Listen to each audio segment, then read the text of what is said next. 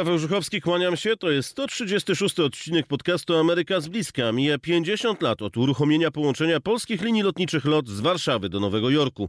Pół wieku temu pierwsi pasażerowie, możemy to sobie wyobrazić, dopieli walizki, pożegnali się z bliskimi i wsiedli na pokład lotowskiej maszyny i wyruszyli w podróż.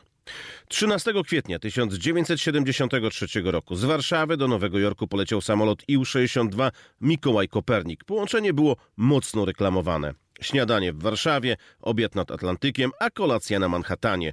Tak zachęcano pasażerów w archiwalnej reklamie. Dziś w podcaście Ameryka z bliska rozmowa z Krzysztofem Moczulskim, rzecznikiem polskich linii lotniczych LOT. Serdecznie zapraszam.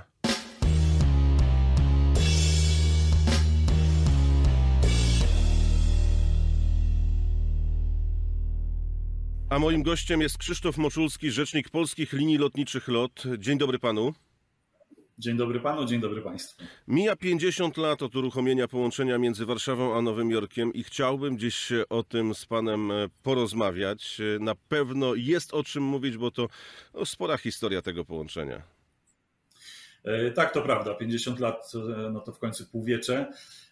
I też należy pamiętać o tym, że polskie linie lotnicze LOT były mm, drugą linią z bloku wschodniego, która zyskała samoloty długodystansowe, dzięki którym można było wykonywać te rejsy. Było to możliwe dzięki e, temu, że po, po tych latach gomułkowskich e, objął stery e, Edward Gierek, który bardziej się otworzył na świat i dyrekcja lotu, dyrektor Wilanowski, który w tym czasie kierował polskimi liniami lotniczymi, wychodził, mówiąc kolokwialnie, właśnie zakup tych samolotów, co umożliwiło z kolei otwarcie połączeń właśnie do Stanów Zjednoczonych, gdzie mamy największe skupisko Polonii.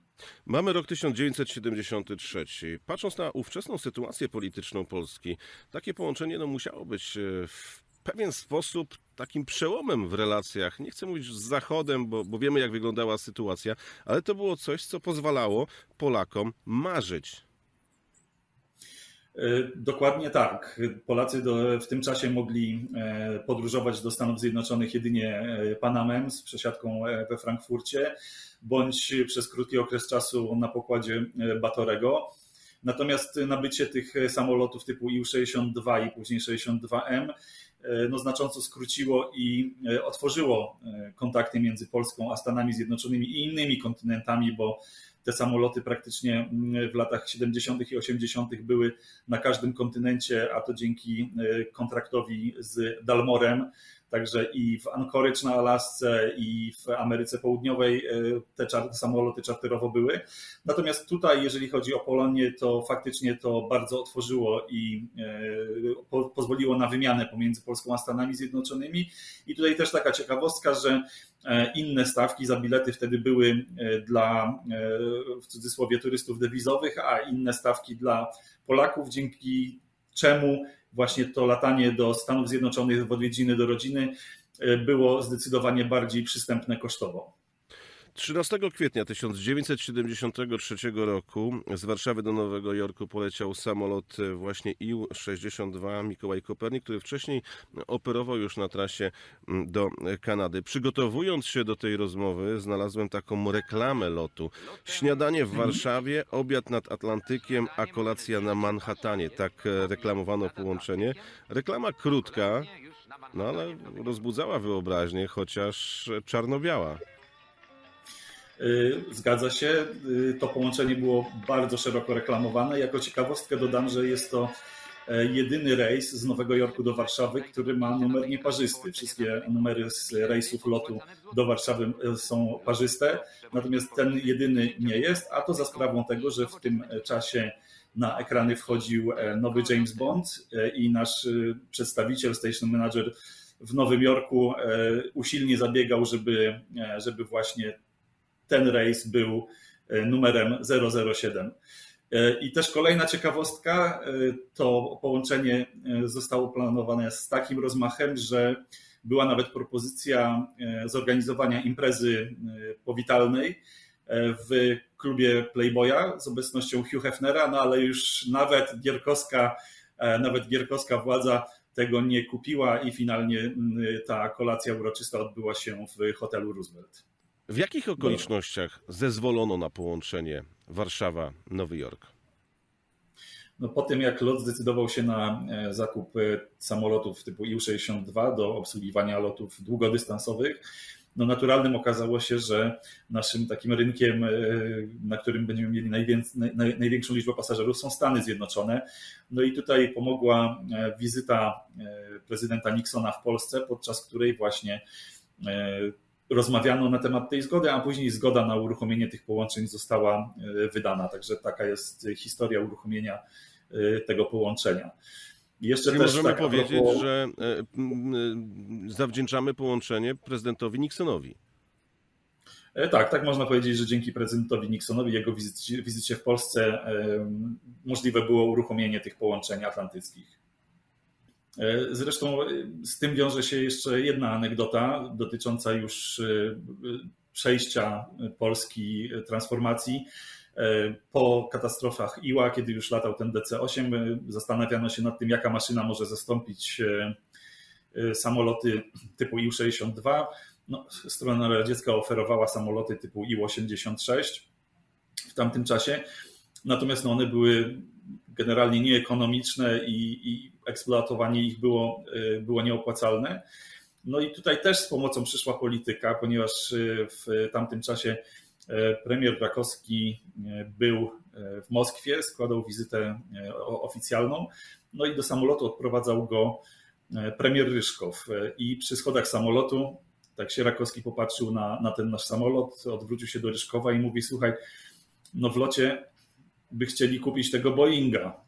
Byście się zgodzili? I Ryszkow machnął ręką i powiedział: No, jak tak bardzo chcą, to niech sobie kupują. I tutaj właśnie nastąpił punkt zwrotny, kiedy e, LOT nabył e, po raz pierwszy od e, kilkudziesięciu lat maszyny zachodniej produkcji, które zresztą z sukcesem latały i przewoziły pasażerów między kontynentami. Dodajmy, że samolot początkowo nie latał bezpośrednio i niecodziennie. To nie było codzienne połączenie. E, tak, generalnie był problem, jeżeli chodzi o Ił-62 zasięgowy i te samoloty e, w momencie, kiedy były niekorzystne warunki atmosferyczne, e, tankowały albo w Shannon, w Shannon albo w Gander w Kanadzie. Mm, proszę powiedzieć mi, jak ważne dla lotu jest połączenie Warszawa-Nowy Jork, bo to przez lata się oczywiście zmieniało, Polonia też się zmienia, ale wciąż, kiedy rozmawiam tutaj wśród e, Polaków, no to wielu naszych rodaków woli wsiadać na pokłady narodowego przewoźnika. E, tak, kilkakrotnie mając okazję lecieć ze Stanów, często się spotykałem właśnie z czymś takim, że osoby szczególnie w średnim i starszym wieku wchodząc na pokład mówią, uff, już czujemy się prawie jak w domu. E, także tutaj ten element jest bardzo istotny. Polonia w ogóle jest dla nas bardzo istotna. Dużą wagę przykładamy do E, relacji z, z Polonią. Jesteśmy obecni i na e, paradzie Pułaskiego, i na paradzie konstytucyjnej w Chicago. Natomiast połączenie jest tak istotne, że w tym roku, w sezonie letnim, planujemy w sumie do Nowego Jorku i do Newarku 16 lotów tygodniowo. Także to będą, będą dni, że będą trzy rejsy do, do Nowego Jorku. E, i planujemy w tym roku przewieźć w granicach 140 tysięcy pasażerów na lotnisko JFK i około 70 tysięcy pasażerów na lotnisko w Newarku. A skoro mówimy o liczbach, to czy ktokolwiek liczył, ilu pasażerów e, przewieźliście przez 50 lat od momentu e, uruchomienia tego połączenia? No niestety próbowaliśmy wydobyć te dane, one są, one są niestety niepoliczalne ze względu na to, że E, dopiero kilkanaście lat temu przeszliśmy na systemy cyfrowe i tych danych z, z czasów z czasów komunistycznych, no niestety nie udało nam się wydobyć. Ale jakieś szacunki są, kiedy tak, tutaj pan mówi, że staraliście się, to może jakaś taka przynajmniej przybliżona mm, liczba? E, niestety, niestety nie udało nam się nawet y, przybliżonej liczby ustalić, a, a wielka szkoda, może, w, może kiedyś ktoś w archiwum wydłubie i, i, i to złoży właśnie w całość, ilu tych pasażerów do i z Nowego Jorku przywieźliśmy. Przez 50 lat jestem przekonany, że na pokładach samolotów latających między Warszawą a Nowym Jorkiem i Nowym Jorkiem a Warszawą musiało wydarzyć się wiele zaskakujących i ciekawych historii, nawet dla doświadczonej załogi. E, ma pan jakieś takie ciekawostki z pokładów lotowskich samolotów na tej trasie? E, pamiętam właśnie opowieść jednego z kapitanów, którzy latali na e, Iłach 62. Leciała grupa artystów. No i wiadomo, jak to artyści poszli do tylnego bufetu, mm, zaczęli spożywać, no ale po jakimś czasie stewardessy musiały oddać się swoim obowiązkom, a oni nie bardzo chcieli je puścić i wtedy szefowa poszła do kokpitu i mówi e, do kapitana, słuchaj, no mamy, taki, mamy taką sytuację, że weź ich posać. No i kapitan e, za pomocą lotek zrobił sztuczne turbulencje, towarzystwo usiadło i dalsza część rejsu przebiegała bez problemu. E, w tych początkowych latach było też wielu Polaków, którzy no, po prostu krótko mówiąc chcieli polecieć i już nie wrócić. Przecież tak się działo pewnie przez, wielu lat, przez wiele lat. Jak to było na pokładach samolotu, że samoloty latały pełne w tamtą stronę, a wracały puste w drugą stronę? Bo przecież takie historie musiały się zdarzać. Polacy wyjeżdżali dosyć licznie. E, kupowali bilety być może w dwie strony, no bo tak trzeba było to zrobić, ale już nie wracali przecież, prawda? To się musi wiązać z tą e, imigracyjną historią. Mhm. E, tak było wtedy, że faktycznie była, była niezbilansowana ta część powrotna często. I tak był, i, i, i, to był też duży problem w ubiegłym roku, kiedy, kiedy mieliśmy bardzo dużo biletów one way e, dla obywateli Ukrainy, a z powrotem już e, faktycznie te samoloty były, były mniej wypełnione. W tej chwili już sytuacja, sytuacja wróciła do normy i, i ten ruch wylotowy i przylotowy jest na bardzo podobnym poziomie. Jak przez lata zmieniały się maszyny, którymi lataliście na mm, tej trasie? Bo zaczynało się od Iła 62, teraz to już jest komfortowy mhm. Dreamliner. E, zaczynało się od Iła 62, później e, został wprowadzony zmodernizowany IU-62M. E, po katastrofie w Lesie Kabackim władze pozyskały samolot amerykański DC-8, który wykonywał operacje atlantyckie.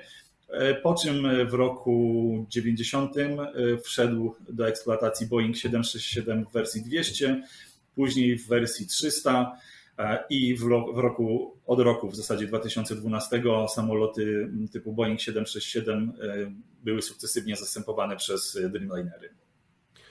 Początkowo nie były to jednak takie typowe połączenia. Używano nazwy charter dla e, tych połączeń. Wyjaśnijmy, skąd akurat e, określenie dla dość regularnych lotów, a jednak e, no, słowo charter pada w tych wszystkich historycznych zapiskach. Mhm.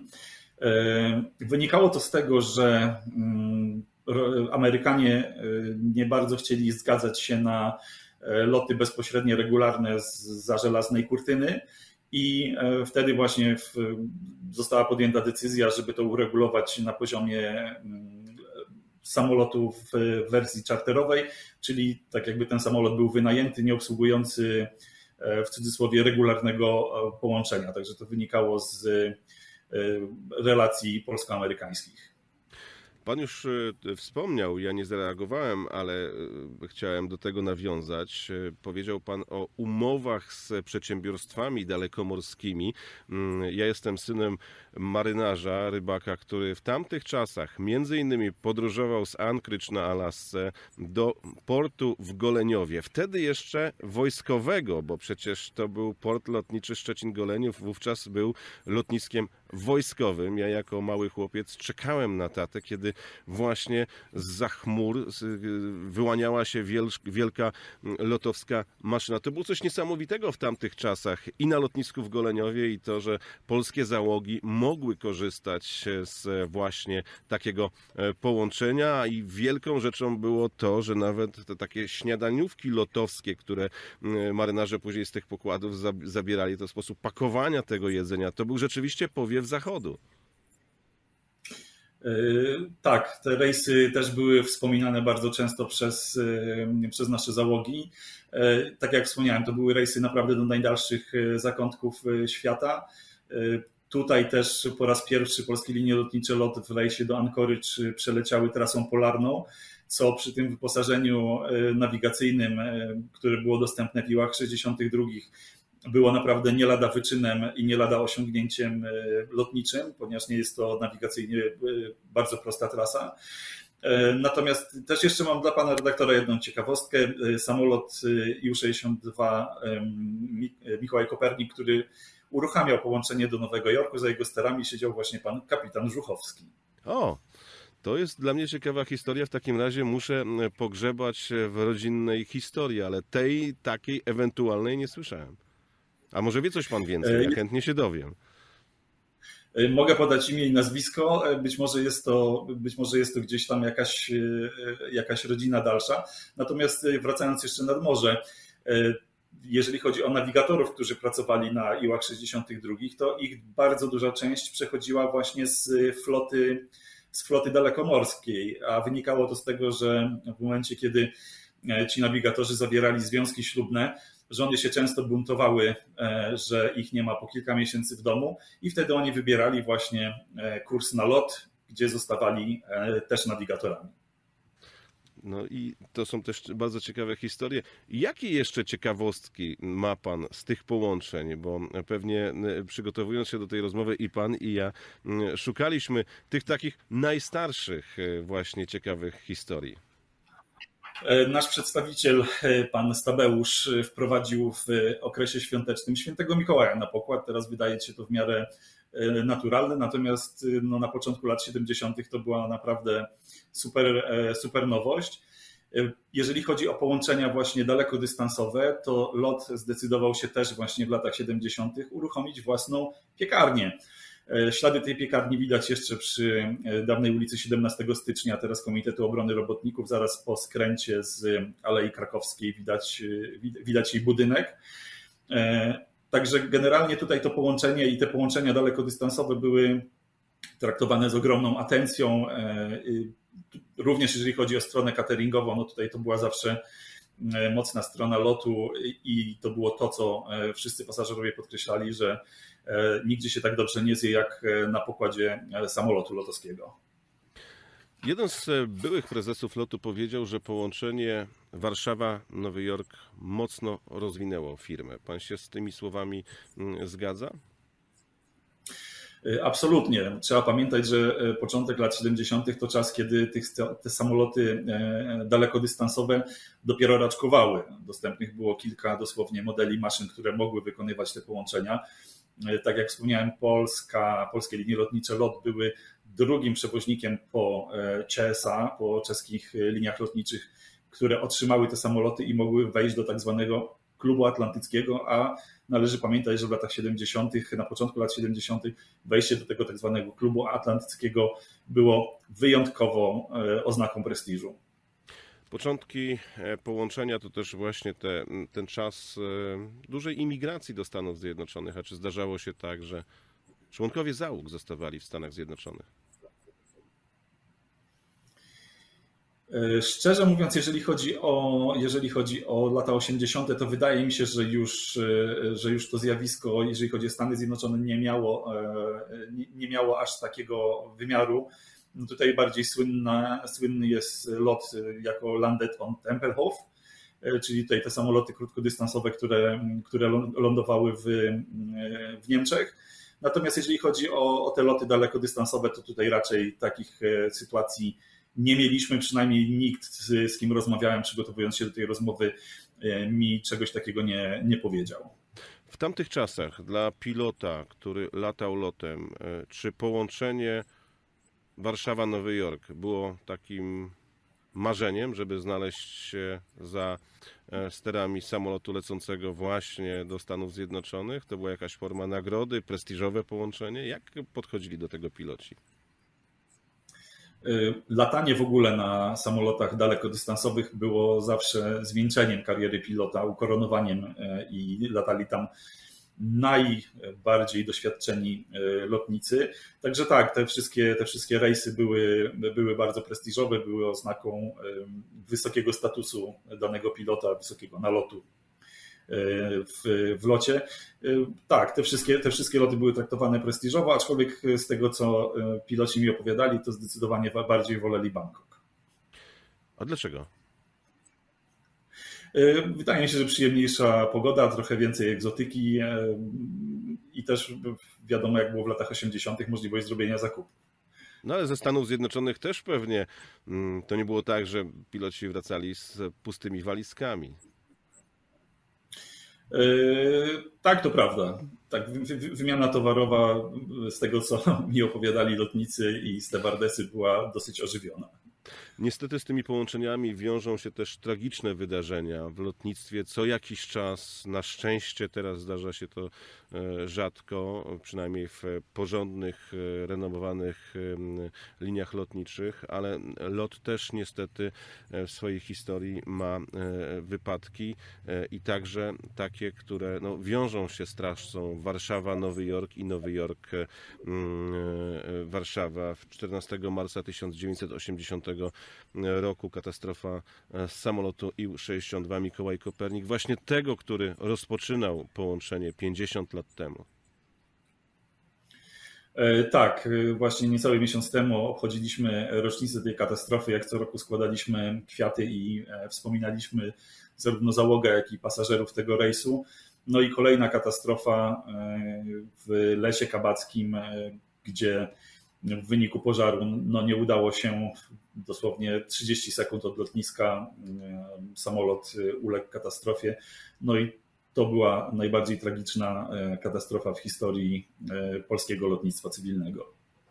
Ja przygotowując się do tej rozmowy, Odsłuchałem akurat wczoraj, zaciekawiło mnie to kolejny raz, zresztą słuchałem kolejny raz zapisu rozmów wieży z pilotem i te słynne słowa, które zakończyły ten drugi tragiczny e, lot. E, to był też taki trudny czas, e, bo wiadomo w jakiej sytuacji politycznej znajdowała się Polska. Piloci, którzy zawsze uchodzili za mm, doskonale wyszkolonych, z drugiej strony Rosja, Związek Radziecki, który robił wszystko, żeby nie przyznać, że to jest wina maszyny, że ta maszyna nie do końca mm, była skonstruowana e, porządnie. I próbowano jednak odpowiedzialność zepchnąć przecież na pilotów, na lot, na firmę w Polsce.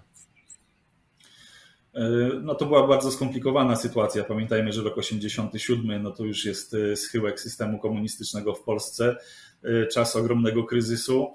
E, no, który przekładał się praktycznie na wszystkie, na wszystkie dziedziny. No i tutaj e, mieliśmy połączenie e, niskiej jakości wykonania radzieckich produktów i też wydłużania okresów eksploatacji silników. Także niestety te dwie, te dwie składowe doprowadziły do, do tej katastrofy, ale faktycznie strona radziecka robiła wszystko, żeby wykazać winę strony polskiej lotu e, w przypadku tej katastrofy. Dopiero później już bardzo mocno dociskani e, niechętnie przyznali, że faktycznie tą praprzyczyną była wada produkcyjna tego wału napędowego.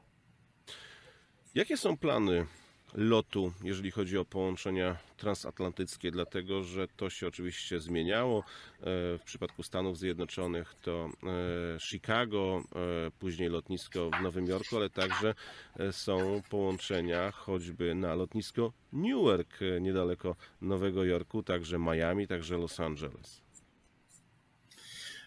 W tej chwili latamy dokładnie do Newarku, do Nowego Jorku, Miami, Chicago i Los Angeles. Przed pandemią mieliśmy plany uruchomienia połączeń do Waszyngtonu i do San Francisco. Szkoda, ja wciąż czekam. Niestety, Szkoda, że pandemia nam, nam te plany przerwała. Natomiast liczymy na to, że już teraz jak rynek się e, dosyć mocno odbudowuje po pandemii, będziemy mogli wrócić do planów e, rozszerzenia naszej działalności w Stanach Zjednoczonych. Natomiast w tym roku się bardzo mocno skupiliśmy na zwiększeniu częstotliwości, zrobieniu naprawdę dobrej, e, dobrej oferty dla pasażerów poprzez między innymi właśnie to, że loty w sezonie letnim będą się odbywały dwa razy dziennie do aglomeracji nowojorskiej. Czy stawiacie cały czas na Polonię? Czy to jest tak, że w pewnym momencie Polonia nie będzie tym trzonem pasażerów? Bo przecież, e, nie oszukujmy się, Polonia się zmienia.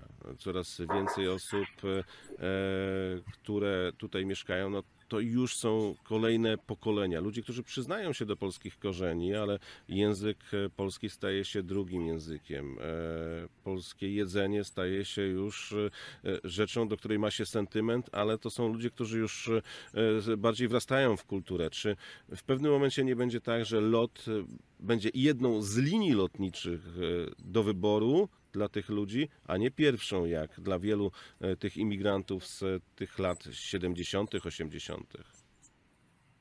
E, Polonia w dalszym ciągu jest istotną częścią e, naszego, naszych pasażerów. Natomiast faktycznie w tej chwili bardziej staramy się być linią pierwszego wyboru dla całego regionu Europy Środkowej i Wschodniej. Tak mamy ułożony rozkład, żeby te czasy lotów były maksymalnie atrakcyjne.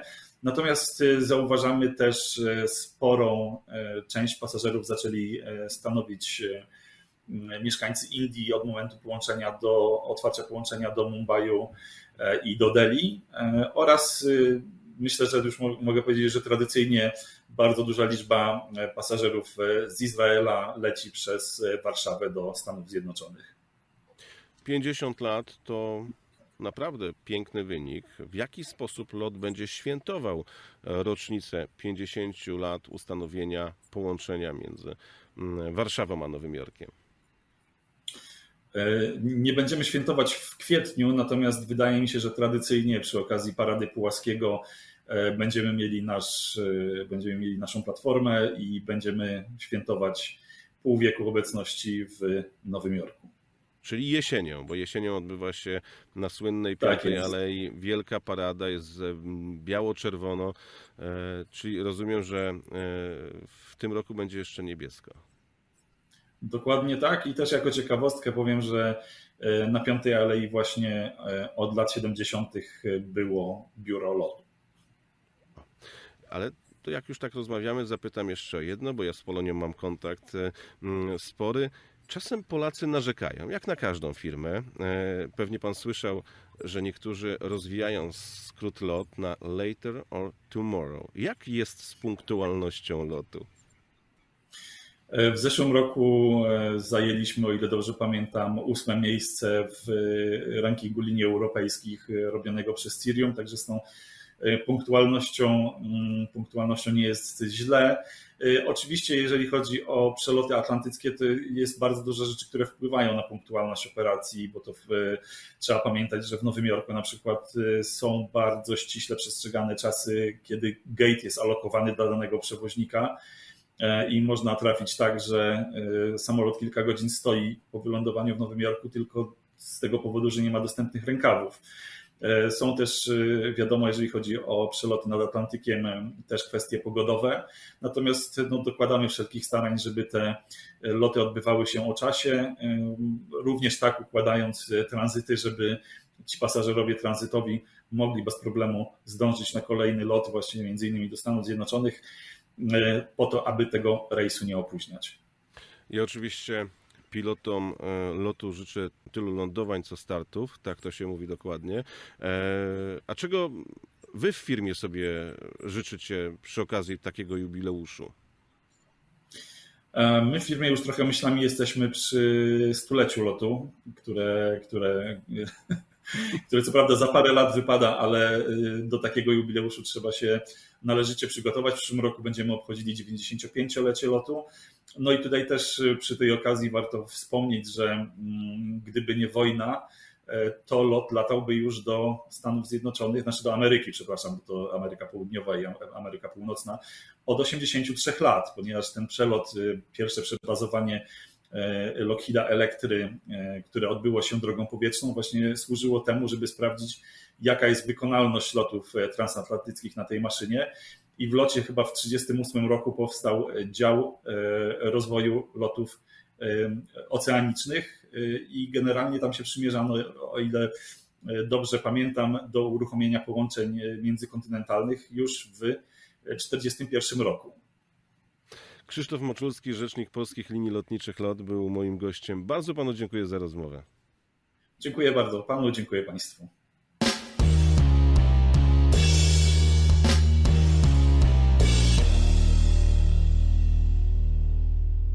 To był podcast Ameryka z bliska. Bardzo serdecznie dziękuję za wysłuchanie. Paweł Żuchowski, do usłyszenia.